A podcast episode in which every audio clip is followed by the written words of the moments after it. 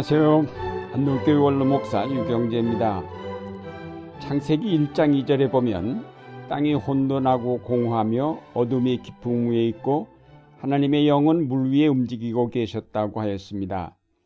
물은 처음부터 하나님의 창조의 중요한 부분으로 부각되었습니다.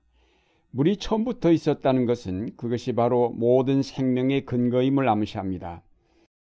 하나님께서 하늘과 땅에 있는 모든 생물을 창조하실 때 물과 분리할 수 없는 관계를 갖도록 하셨음을 알 수 있습니다. 엘리아데라는 사람은 물의 상징에 대해 다음과 같이 말하였습니다. 물은 가능성의 우주적인 총계를 상징한다. 그것은 일체의 존재 가능성의 원천이며 저장고이다. 그것은 모든 형태의 선행하며 모든 창조를 뒷받침한다.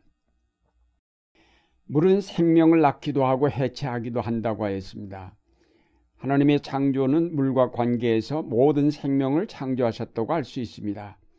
그래서 하나님은 하늘의 물과 땅 아래의 물을 다스리셔서 그가 비를 내리시고 골짜기의 샘을 솟게 하심으로써 땅을 적신다는 것은 이스라엘 신앙의 핵심적인 신조가 되었습니다.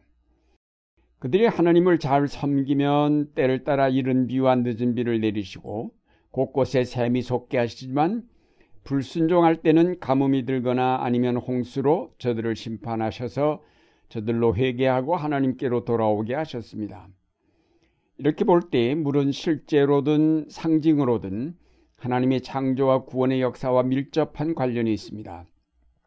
따라서 오늘날 우리가 겪고 있는 물 부족 현상도 하나님의 역사와 깊은 관련이 있음을 알 수 있습니다.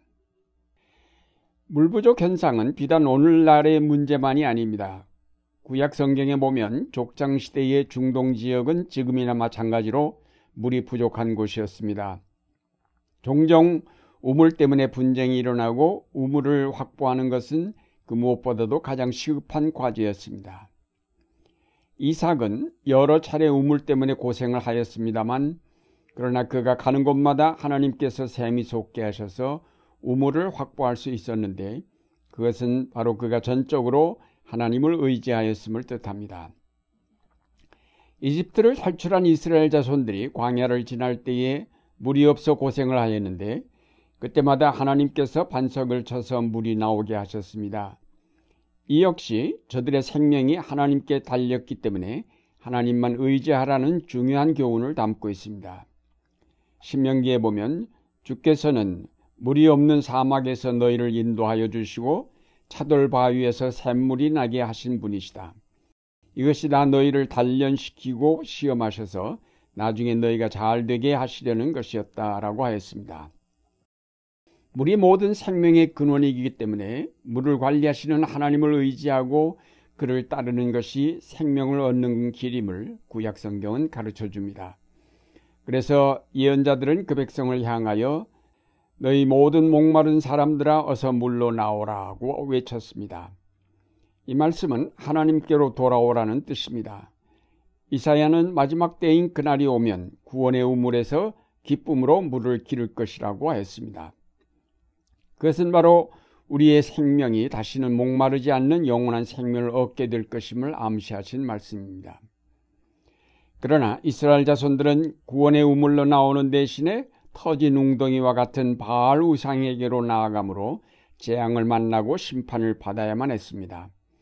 에르미야 예언자는 이런 죄악을 지적하였습니다. 참으로 나의 백성이 두 가지 악을 저질렀다.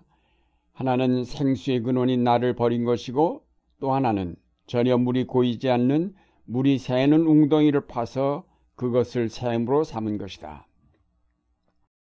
하나님을 떠나면 결국 그들의 생명은 메마르게 될 것임을 경고하였습니다.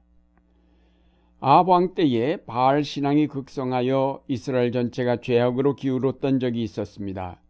그러자 엘리야 예언자가 나타나 3년 반 동안 그 땅에 비가 오지 않을 것이라고 하였습니다. 그래서 3년 반 동안 비가 내리지 않았고 이 때문에 이스라엘은 극심한 고통을 당했습니다. 그런데도 여전히 하나님께로 돌아오지 않고 우물쭈물하였습니다. 그래서 갈멜산 위에서 우상 숭배하는 제사장 800명과 엘리야 예언자가 대결을 하였습니다. 누가 진정한 하나님인가를 시험하는 대결이었는데 결국 엘리야가 믿는 야외 하나님이 진정한 하나님이라는 사실이 밝혀지고 비가 내리기 시작하였습니다. 그 시대의 사람들이 악하면 제일 먼저 물 부족 현상이 생기면서 그들이 심판을 받아 고통을 받게 됨을 알 수 있습니다. 거꾸로 말하면 물 부족 현상이 생기면 그것은 바로 그 시대 사람들이 하나님을 떠나 죄악으로 치우쳐 있다는 증거가 됩니다.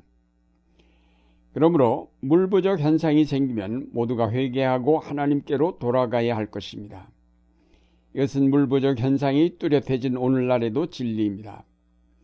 오늘날의 물 부족의 원인은 한정된 물을 낭비하고 환경 파괴와 이에 따른 지구 온난화, 엘리뇨, 홍수 등으로 말미암은 것입니다. 결국 이것은 현대 문명의 결과입니다. 욕망을 따라 끝없이 개발하고 중단 없는 발전을 꾀하다 보니 이런 현상이 생기게 되었습니다.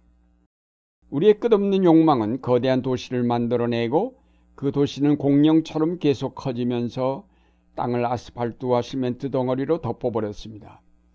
하늘에서 내린 비가 땅으로 스며들지 못하고 흘러내리면서 홍수를 유발시키고 지하수를 감소시켰습니다. 이 거대한 도시는 헤아릴 수 없는 물을 필요로 하고 그리고 오염된 하수를 마구 쏟아내어 강과 바다를 오염시키고 있습니다. 이 모두가 도시 문명이 만들어낸 병입니다. 지금 우리가 아무리 깨끗하게 목욕을 하여도 씻을 수 없는 욕망의 때가 우리의 삶 깊숙이 박혀 있기에 몸을 씻는 대신 마음을 씻어야 할 때입니다. 우리 모두 하나님 앞에 회개하여야 할 때입니다. 아 하나님 내 속에 깨끗한 마음을 창조하여 주시고 내 속을 견고한 심령으로 새롭게 하여 주십시오. 시편 51편 10절 말씀입니다. 요한복음 4장에 보면 사마리아 여인과 예수님이 우물가에서 나눈 대화가 나옵니다. 예수님께서 생수를 달라고 하는 여인에게 말씀하셨습니다. 이 물을 마시는 사람은 다시 목마를 것이다. 그러나 내가 주는 물을 마시는 사람은 영원히 목마르지 아니할 것이다. 내가 주는 물은 그 사람 속에서 영생에 이르게 하는 샘물이 될 것이다. 우리가 목마른 까닭은 생명의 근원 되시는 하나님께로부터 떨어져 나왔기 때문입니다. 아무리 물을 마셔도 해갈되지 않는 갈증을 갖게 된 것은 우리가 생명의 샘이 되신 하나님을 떠났기 때문입니다. 구약 성경에서 하나님이 계속 이스라엘 자손들을 물이 없는 광야로 인도하시면서 바위에서 샘이 솟게 하신 까닭이 바로 그들의 생명의 근원이 하나님께 있음을 깨우치고자 하신 것이었습니다. 하나님을 떠나 욕망을 쫓아 나아가면서 결국 저들은 끝내 목마름을 해결하지 못한 채 죽고 말았습니다. 오늘날 하나님께서 물부족 재앙을 보내시는 것은 우리로 정신을 차리고 회개하여 하나님께로 돌아오게 하시려는 것입니다. 우리가 회개하고 예수 그리스도에게 나아가 그에게서 솟아나는 생명의 물을 마시면 우리 속에 자리 잡았던 욕망은 사라지고 대신 영원한 생명이 자리 잡게 될 것입니다.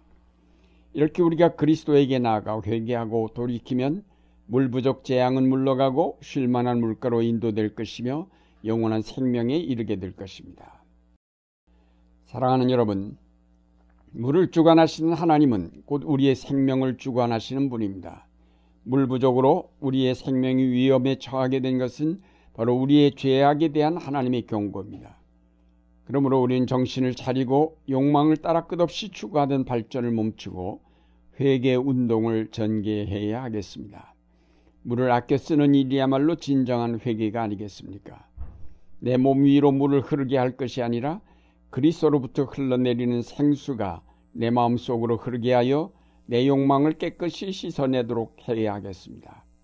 물 부족으로 말미암아 수많은 생명이 죽어가고 있음을 알면서도 물을, 물을 아끼지 않는다는 것은 큰 죄악입니다. 물 부족 현상을 통해 우리의 욕망으로 치달아온 삶을 돌아보고 하나님 앞에 겸손히 나아가 회개하고 돌이켜 생명수강이 흐르는 하나님 나라를 바라보고 나아가는 여러분의 생활이 되시기를 바랍니다.